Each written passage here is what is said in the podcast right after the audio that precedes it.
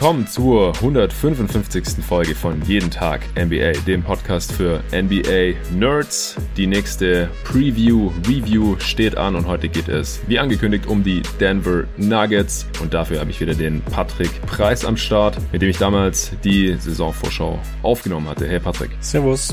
Ja, die Preview zu den Nuggets war die zweite, die wir aufgenommen haben hier bei Jeden Tag NBA. Schon Mitte September, schon eine ganze Weile her. Seitdem hat sich vieles getan. Seit dem 11.3. tut sich aber natürlich nach wie vor nichts in der NBA. Und wir schauen uns gleich mal an, wie die Nuggets da standen. Du hast dir die Preview natürlich nochmal reingezogen, was wir damals verzapft haben. Wir hatten ja in der letzten Ausgabe die Golden State Warriors besprochen. Da ging es dir nicht so gut dabei. Wie ging es dir denn jetzt, als du dir unsere Prognosen zu den Nuggets nochmal reingezogen hast? Ja, insgesamt ganz gut, muss ich sagen. Also ich habe mir erst den Warriors Pod angehört, ein, zwei Mal, bis ich alle meine Shot-Takes aufgeschrieben habe.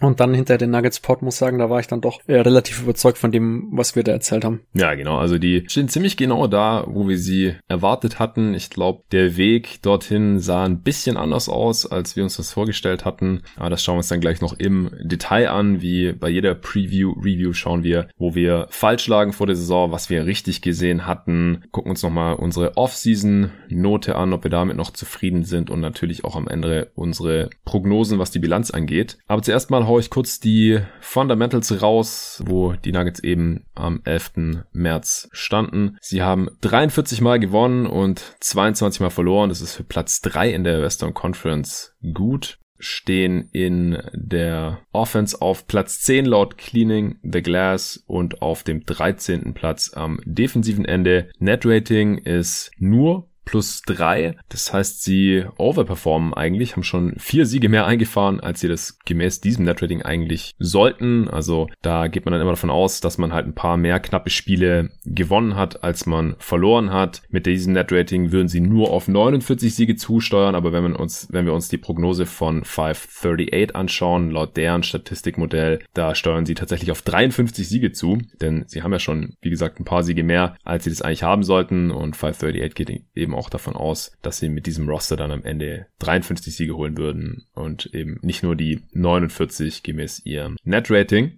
Ansonsten äh, kann man auch sagen, dass sich bei den Nuggets ein bisschen was verändert hat, was wir so nicht unbedingt kommen sehen konnten. Es gab einen Trade. Man hat Beasley und Hernan Gomez zu den Wolves getradet. Das war jetzt nicht besonders überraschend. Äh, wir hatten ein Stück weit schon mit irgendeinem Trade gerechnet, gerade weil wir gesehen hatten, dass da auf dem Flügel ziemlich viel los ist. Hatten aber eigentlich eher mit einem Konsolidierungstrade gerechnet, also dass man dann einen Spieler reinholt und dafür irgendwie zwei oder drei dieser vielen Guards und Wings abgibt. Im Endeffekt war das aber ein zwei gegen gegen 4 Trade. Den äh, schauen wir uns nachher noch ein bisschen an. Ich weiß nicht, wie du das siehst, aber ich denke, aufs Endergebnis dieser Saison, wo die Nuggets jetzt da stehen, hatte der Trade jetzt wahrscheinlich gar nicht so einen großen Einfluss, oder? Nee, ich würde fast sagen, der ist echt vernachlässigbar gewesen. Ja, eben weil die Nuggets ziemlich tief waren auf diesen Positionen. Fangen wir erstmal an, wo wir daneben lagen. Was haben wir denn vor der Saison nicht so kommen sehen? Also ich glaube, du hattest gesagt, beziehungsweise war auf alle Fälle auch der Überzeugung, dass man offensiv wieder in Richtung Top 5 gehen kann. Hm.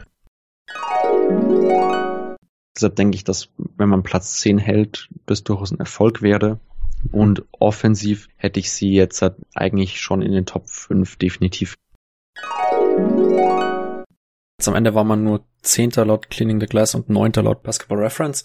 Von dem her, da lagen wir daneben. Was würdest du sagen, woran das liegt? Weil das haben wir ja fast ausgeschlossen. Sie waren im Vorjahr auf Platz 6 gewesen. Wir haben gesagt, wir sehen einfach überhaupt keinen Grund, wieso man jetzt mit dem Kader auf einmal abfallen sollte offensiv. Genau, also ich finde, Jokic hat keine so stark überzeugende Saison gespielt wie im Vorjahr zum Beispiel. Ähm, vor allem was eigenes Scoring angeht. Mhm. Ähm, auch Murray hat sich nicht verbessert. Also ich glaube gar nicht verbessert, ehrlich gesagt, kann man fast sagen. Mhm. Da hatte ich mir mehr erhofft und bin auch von mir ausgegangen. Und Gary Harris hat kein Scheunentor getroffen. Der hat äh, 33% Dreier getroffen. Nimmt auch nur noch 3,8 Stück pro Spiel und auch ansonsten war das Shooting jetzt teilweise wirklich nicht so berauschend, was die Nuggets da gezeigt haben. Ja, das stimmt. Also da äh, hatten wir uns auf jeden Fall mehr erhofft. Also sie haben auch die fünf niedrigste Dreierrate der Liga und die drittniedrigste Freiwurfrate der Liga. Und das sind halt die zwei effizientesten Würfe, die man nehmen kann. Und davon nehmen die Nuggets halt schon mal relativ wenig. Dreier treffen sie dann halt so im, im mittleren Bereich, Platz 15 bei der Dreierquote, Platz 14 bei der Freiwurfquote. Aber wenn man da halt schon relativ wenige Attempts rausarbeitet, dann schlägt sich das natürlich auch auf die Gesamteffizienz nieder.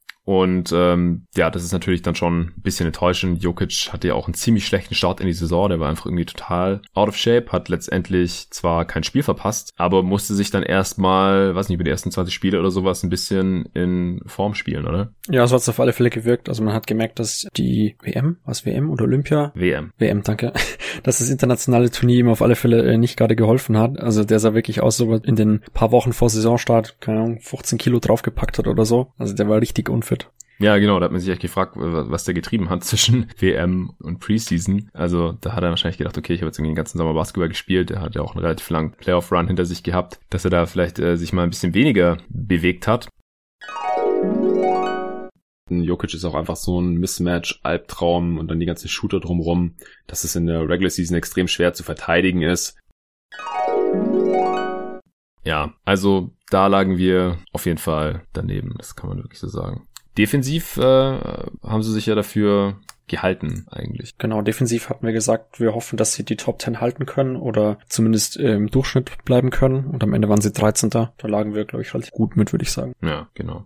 Okay, wo lagen wir noch daneben? Ich habe ansonsten gar nichts mehr rausgeschrieben, wo wir da daneben lagen. Vielleicht habe ich es auch einfach überhört. Ist dir noch was aufgefallen? ja, mir sind so ein paar kleine Sachen aufgefallen, was die Rotation angeht. So. Also, ich hatte zum Beispiel gesagt, ich kann mir vorstellen, dass Beasley vielleicht den Starting-Job bekommt. Also, wir waren uns natürlich sicher, dass Jokic und Murray starten, aber was dann so auf den anderen Positionen passiert, das äh, wussten wir nicht so genau. Also, dass Millsap startet, das haben wir uns noch gedacht, dass er auch ein paar Minuten weniger spielt. Das war korrekt. Er spielt jetzt nur noch 24 Minuten Spiel. Natürlich auch, weil Jeremy Grant jetzt am Start ist, der tatsächlich auch mehr Minuten sieht als er. Auch das hatten wir ungefähr richtig eingeschätzt mit seinen 26, 27 Minuten pro Spiel. Aber vor allem auf der 2 und 3, da auf dem Flügel, wer dann da noch ähm, mit aufläuft oder mit startet vor allem, das war uns nicht ganz klar, wer da wie viele Minuten sieht. Einfach weil die Spieler ja auch, ja, so Richtung One-Way-Spieler tendieren oder halt einen elitären Skill haben und alles andere dann nicht so gut können. Crack natürlich der Stopper auf dem Flügel, also vor allem gegen größere Forwards, war mit 10 Minuten pro Spiel eingebucht bei The Athletic, glaube ich. Und wir hatten gesagt, der sollte eigentlich mehr Minuten sehen. Hat er auch im Endeffekt 17 Minuten pro Spiel, aber er hat jetzt auch nicht so die, die große Rolle gehabt, wie er es teilweise ja in den Playoffs noch hatte. Einfach auch, weil er nach wie vor offensiv einfach kein, kein Threat ist. Ist aber auch 19 Spiele immerhin gestartet von seinen 50. Ansonsten, du hattest du mit Will Barton auch als äh, Starter gerechnet gehabt. Äh, das war im Endeffekt richtig. Der ist alle 58 Spiele gestartet. Auch Harris hattest du als Starter gesehen. Der ist alle Spiele gestartet. Ich würde ihn schon als Starter sehen. Also ich weiß, wir hatten auch mal auf Twitter eine längere Diskussion mit Arne Brandt vom Tauchgang, ja. ob nicht lieber Malik Beasley starten sollte. Aber ich finde irgendwie als Spielertyp, finde ich, passt Harris einfach deutlich besser rein. Er hat die letzten Jahre immer gestartet und hatte auch das Vertrauen vom Coach. Ich hatte halt gesagt, ich kann mir vorstellen, dass äh, Malik Beasley vielleicht auch der Starter wird. Da hatten wir in der Offseason ja auch diskutiert gehabt und überlegt, ob Beasley da nicht vielleicht besser reinpasst. Der hat letztendlich aber nur 18 Minuten pro Spiel gesehen und wurde dann auch getradet, also hatte schon eine kleinere Rolle, als ich das erwartet hatte oder auch ein bisschen gehofft hatte, weil er halt ganz klar der beste Shooter ist von all diesen Spielern und äh, Harris währenddessen ja, wie gesagt, nichts mehr getroffen hat. Natürlich ist Harris halt der sehr viel bessere Defender, was letztendlich sicherlich auch der Grund war, wieso er hier weiter in der Starter geblieben ist. Und ansonsten noch mit dem Trade, äh, wie gesagt, konnte mir sehr gut vorstellen, dass man halt einen Trade macht, wo man aus mehreren Spielern einen macht und vor allem halt einen besseren Spieler macht, irgendwie einen klaren Starter macht und der Trade kam, Beasley und Hernan Gomez gingen raus, aber es kam dafür zurück äh, eben Noah Warnley, Kedder Bates Job äh, und ich meine noch ein äh, Pick, oder? Genau, ein First Rounder. Ja, also im Endeffekt halt eben kein Konsolidierungstrade, sondern man hat mehr Spieler als vorher und dafür halt noch ein Pick. Und das hat sich ja im Endeffekt jetzt, äh, hat das Ceiling der Nuggets jetzt nicht angehoben. Also wir hatten zum Beispiel mal den Namen Bradley Beal noch in den Raum geworfen, das war noch vor seiner Extension, da wäre also noch tradebar gewesen. Da waren die Nuggets ja auch mal irgendwie so ein bisschen in Gerüchten drin. Da hätte man natürlich ein dickeres Paket für schnüren müssen. Das war jetzt natürlich nicht mehr möglich, aber es ging jetzt ja nicht mal ansatzweise in die Richtung. Also so gesehen lagen wir da auch ein bisschen daneben. Ja, genau. Also gut, wenn man die Trade Spekulation, die wir da hatten, noch reinzählt, dann lagen wir da schon daneben. Aber anscheinend hat sich da halt auch gar keine Möglichkeit wirklich geboten. Also wenn man schaut, wer getradet wurde, ist jetzt nicht so, dass großartig Stars verschifft wurden innerhalb der Saison. Ja, klar. Es gab jetzt auch nicht so die Möglichkeiten, denke ich einfach. Also, das würde ich jetzt hier auch nicht unbedingt kritisieren, aber ja, es kam auf jeden Fall jetzt nicht ganz so, wie wir das äh, uns vorgestellt hatten. Und ansonsten gab es jetzt einfach auch nicht viel, was man hier jetzt noch hätte aufschreiben können, wo wir wirklich daneben lagen. Ich hatte noch gesagt, dass äh, Plumlee eher 10 Minuten als 20 Minuten pro Spiel sehen sollte. Du hast gesagt, ja, kannst du dir bei Malone nicht so ganz vorstellen. Und im Endeffekt hat er wieder 17 Minuten pro Spiel gespielt in 53 Spielen. Äh, also hattest du da eher recht, ich eher Unrecht. Ja, aber ansonsten hätte ich jetzt hier abseits von diesen Rotations Überlegungen und dass die Nuggets halt offensiv bisschen schlechter geworden sind, defensiv auch paar Plätze eingebrochen sind äh, und dass eben halt dieser Konsolidierungstrade nicht kam, eigentlich auch nicht, wir noch daneben lagen. Aber was man vielleicht noch ansprechen könnte, wäre Will Barton gewesen. Wir waren uns halt nicht sicher, ob der überhaupt lange starten wird oder so krass viele Minuten sieht. Am Ende hat er die meisten Minuten im Team gesehen mit 33 pro Spiel, also hm. auch mehr als Murray oder Jokic hm. und hat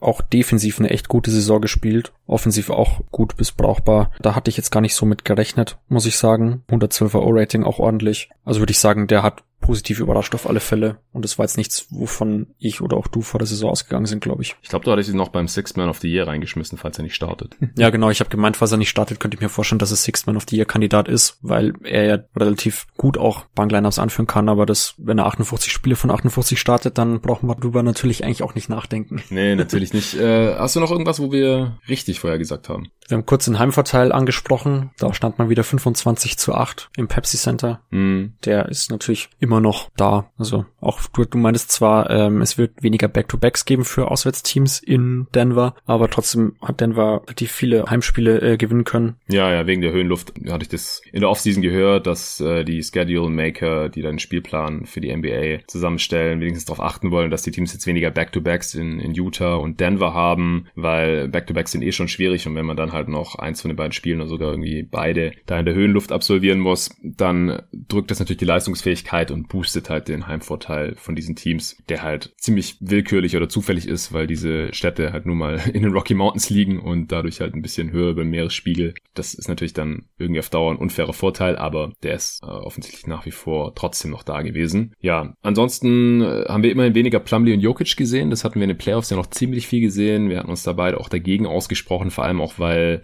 das Ergebnis äh, dieses Big Balls äh, halt schlecht war und wir nicht nachvollziehen konnten, wieso Malone so sehr an, an dieser Lineup festhält, an diesen Twin Towers, äh, weil die halt immer schlecht abgeschnitten haben, immer negative Net-Ratings hatten und ich habe jetzt mal vorhin geschaut, also das hat man eigentlich fast gar nicht mehr gesehen jetzt diese Saison. Zum Glück. Stimmt. Ja. Wir hatten außerdem damit gerechnet, dass Michael Porter Jr. keine feste Rolle sehen würde. Der hatte zwar ein paar ganz gute Stretches, aber letztendlich hat er nur 48 Spiele gemacht, hat sich dann noch äh, immer wieder ein bisschen verletzt und 14 Minuten pro Spiel gesehen. Also ich würde jetzt hier auch noch nicht als äh, festen Bestandteil der Rotation bezeichnen. Von daher lagen wir da auch richtig, oder? Ja, also ich hätte ihn zwar gern mehr gesehen, aber Malone war da teilweise auch sehr hart. Mit ihm muss man sagen. Also sobald mhm. da ein, zwei Fehler mit dabei waren in dem Game, war er auch direkt auf der Bank und hat halt dann ein paar Spiele gesehen, wo er so fünf bis zehn Minuten gerade mal gespielt hat.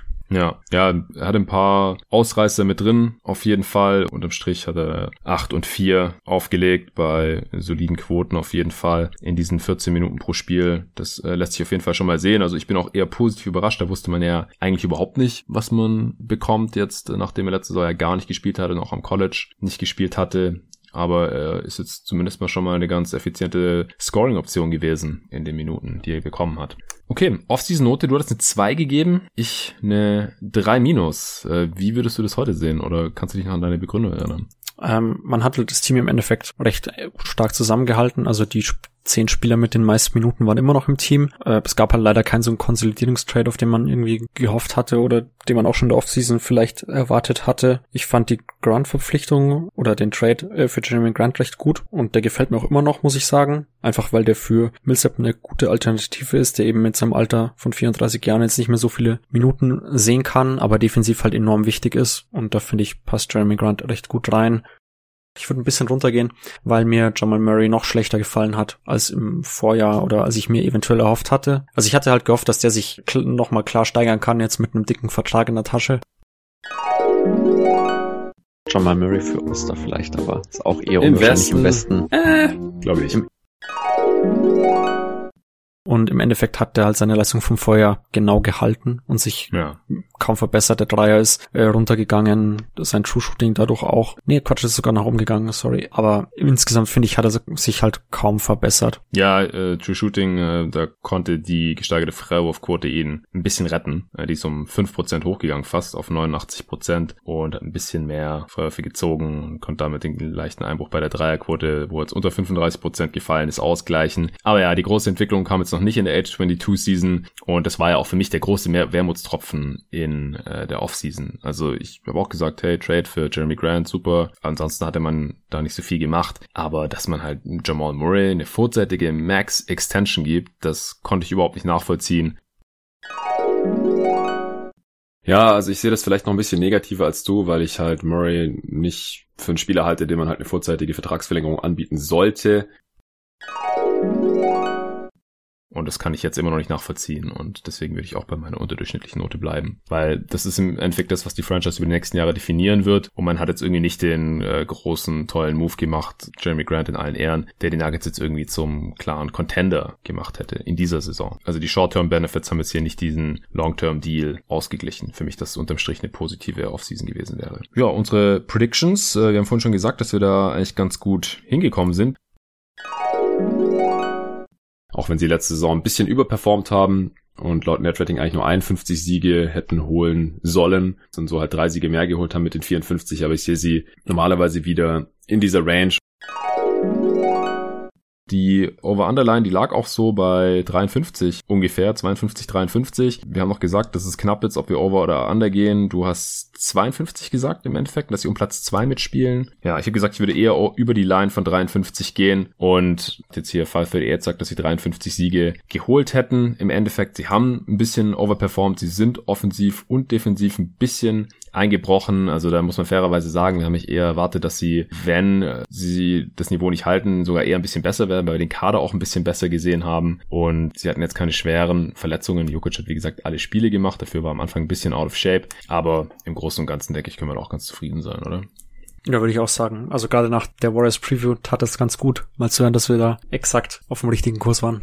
Ja, wir haben auch für die Nuggets noch ein paar Fragen bekommen auf Twitter und weil es jetzt relativ flott ging, würde ich sagen, widmen wir uns denen auch noch kurz. Und zwar, Ed Nathan Yule hat gefragt, äh, haben wir gerade schon besprochen, wie bewertet ihr im Nachhinein die Extension von Murray? In Klammern, ich glaube, ich kann mir schon denken, was die Antwort wird, aber ist für mich ein wichtiges Thema. Ja, also Extension nach wie vor für mich nicht nachvollziehbar, ist zu früh. Man hätte jetzt einfach warten können. Murray ist kein Spieler, dem man die unbedingt geben muss, weil man Angst haben muss, man verärgert den oder sowas haben schon ganz andere Spieler die vorzeitige Extension nicht bekommen. Und im letzten Sommer, wie gesagt, habe ich das weder bei Ben Simmons, aber halt noch viel weniger beim Jamal Murray verstanden. Und du hast ja gerade auch schon anklingen lassen, dass es bei dir ähnlich aussieht. Ja, genau. Mark Lempke hat auch bei Twitter gefragt, Michael Porter Jr. hat sein offensives Potenzial angedeutet, wenn auch nicht konstant. Wie schätzt du sein defensives Potenzial ein? In der Theorie hat er ja gute Möglichkeiten. Ja, wir haben uns da vorhin äh, auch schon ganz kurz drüber unterhalten. Also ich will mir da jetzt nach nicht mal 700 Minuten noch nicht wirklich ein Urteil bilden, ehrlich gesagt. Er hat auf jeden Fall gute Anlagen, weil er einfach extrem lang ist, einigermaßen athletisch. Also ich denke, dass er halt auch in der äh, Liga heutzutage auf jeden Fall dann damit die äh, vier verteidigen kann. Wie würdest du es denn sehen? Du hast auch mehr Nuggets gesehen als ich. Ähm, also ich möchte mir da auch noch keine endgültige Meinung erlauben. Er hat halt viel gegen Bench-Units gespielt, hat von Malone auch ganz oft wenige Minuten gesehen, dann wieder ganz viele, so dass ich jetzt nicht sagen würde, dass man da jetzt konstant was draus ablesen kann. Mhm. Also ich habe mal geschaut, dass er hat 20 Spiele gehabt, wo er zwischen 0 und 9 Minuten gesehen hat und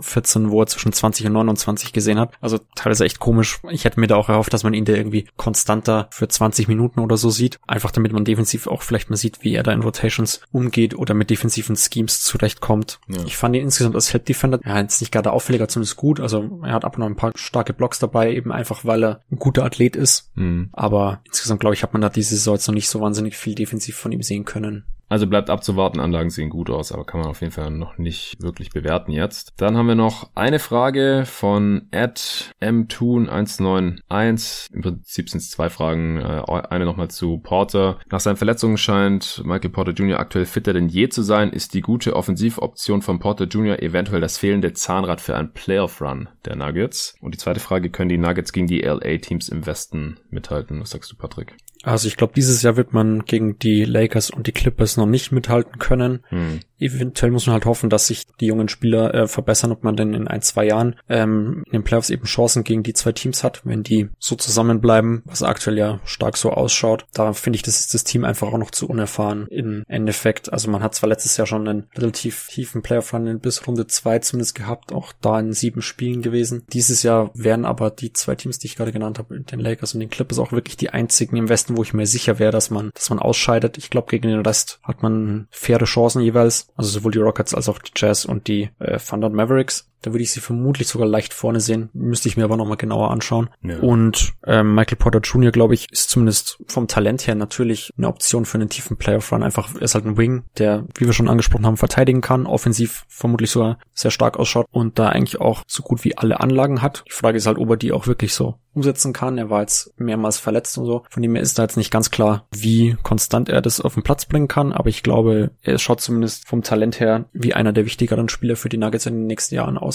Ja, ich denke aber halt auch, die Betonung liegt ja auf in den nächsten Jahren. Ich würde jetzt von einem äh, Rookie, der wie gesagt halt noch keine 700 Minuten gesehen hat, ist in den Playoffs nicht, äh, würde ich jetzt nicht erwarten, dass er der X-Faktor sein kann oder so. Also, Achso, in dieser Saison sowieso ja, nicht. Ja, das genau. habe ich, das also, hab ich falsch verstanden, genau. Nee, nee, also die Frage ist ja, das wäre jetzt Zahnrad für einen Playoff-Run der Nuggets. Also ich gehe schon davon aus, dass diese Saison gemeint ist. Nee, das glaube ich nicht. Ich bin mir gar nicht sicher. Jetzt, wie gesagt, in der Regular Season war eine sehr kurzen Leine, 14 Minuten pro Spiel gesehen. Ich glaube nicht, dass er in den Playoffs mehr spielen wird. Also eher weniger. Ich glaube nicht, dass Malone ihm, wenn es wirklich um die Wurst geht, dann in den Playoffs, wie auch immer der Modus dann da auch aussieht, das müssen wir auch erstmal noch sehen. Vor allem auch wenn es kürzere Serien sind, dann kann man sich da wirklich keine Fehltritte erlauben. Ich denke, da wird auf jeden Fall mehr auf die Veterans vertrauen. Je nach Matchup dann gegen LA wird sicherlich Crack mehr spielen, weil man den einfach braucht defensiv gegen George und Kawhi beziehungsweise LeBron. Einfach, wenn man da keinen anderen Big Body hat so wirklich. Also kann man natürlich auch irgendwie ein bisschen Grand probieren oder so. Aber Harris ist einfach zu klein und die anderen sind einfach defensiv alle viel zu schlecht. Und Porter Jr. ist halt noch ein Rookie. Also da würde ich einfach defensiv, wir haben vorhin gesagt,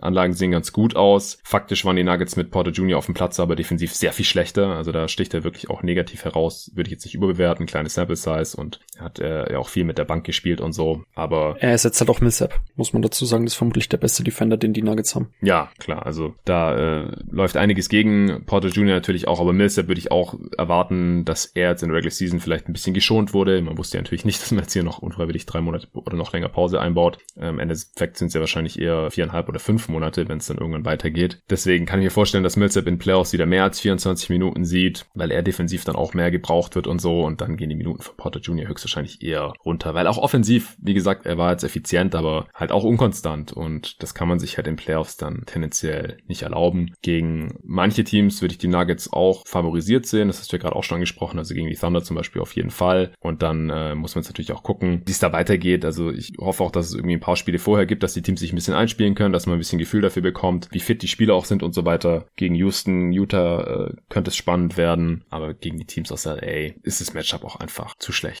Okay, das äh, waren jetzt auch schon wieder die Fragen zu den Nuggets und somit hat der Pod jetzt hier auch eine solide Länge erreicht. Vielen Dank für die Fragen. Wie gesagt, haut gerne Fragen raus, wenn ihr welche habt zu den Teams, die wir jetzt noch nicht besprochen haben. Der aufmerksame Hörer kann äh, sich ja ausrechnen, welche Teams das sind. Ansonsten gibt's auch immer auf Twitter noch einen separaten Aufruf vor der jeweiligen Aufnahme. Dann könnt ihr die Fragen da reinhauen oder mir schicken. Jeden Tag NBA at gmail.com. Ihr könnt auch Patrick auf Twitter folgen unter at Patrick-Preis. Vielen Dank dir, Patrick. Vielen Dank fürs Zuhören und bis zum nächsten Mal nächsten Mal.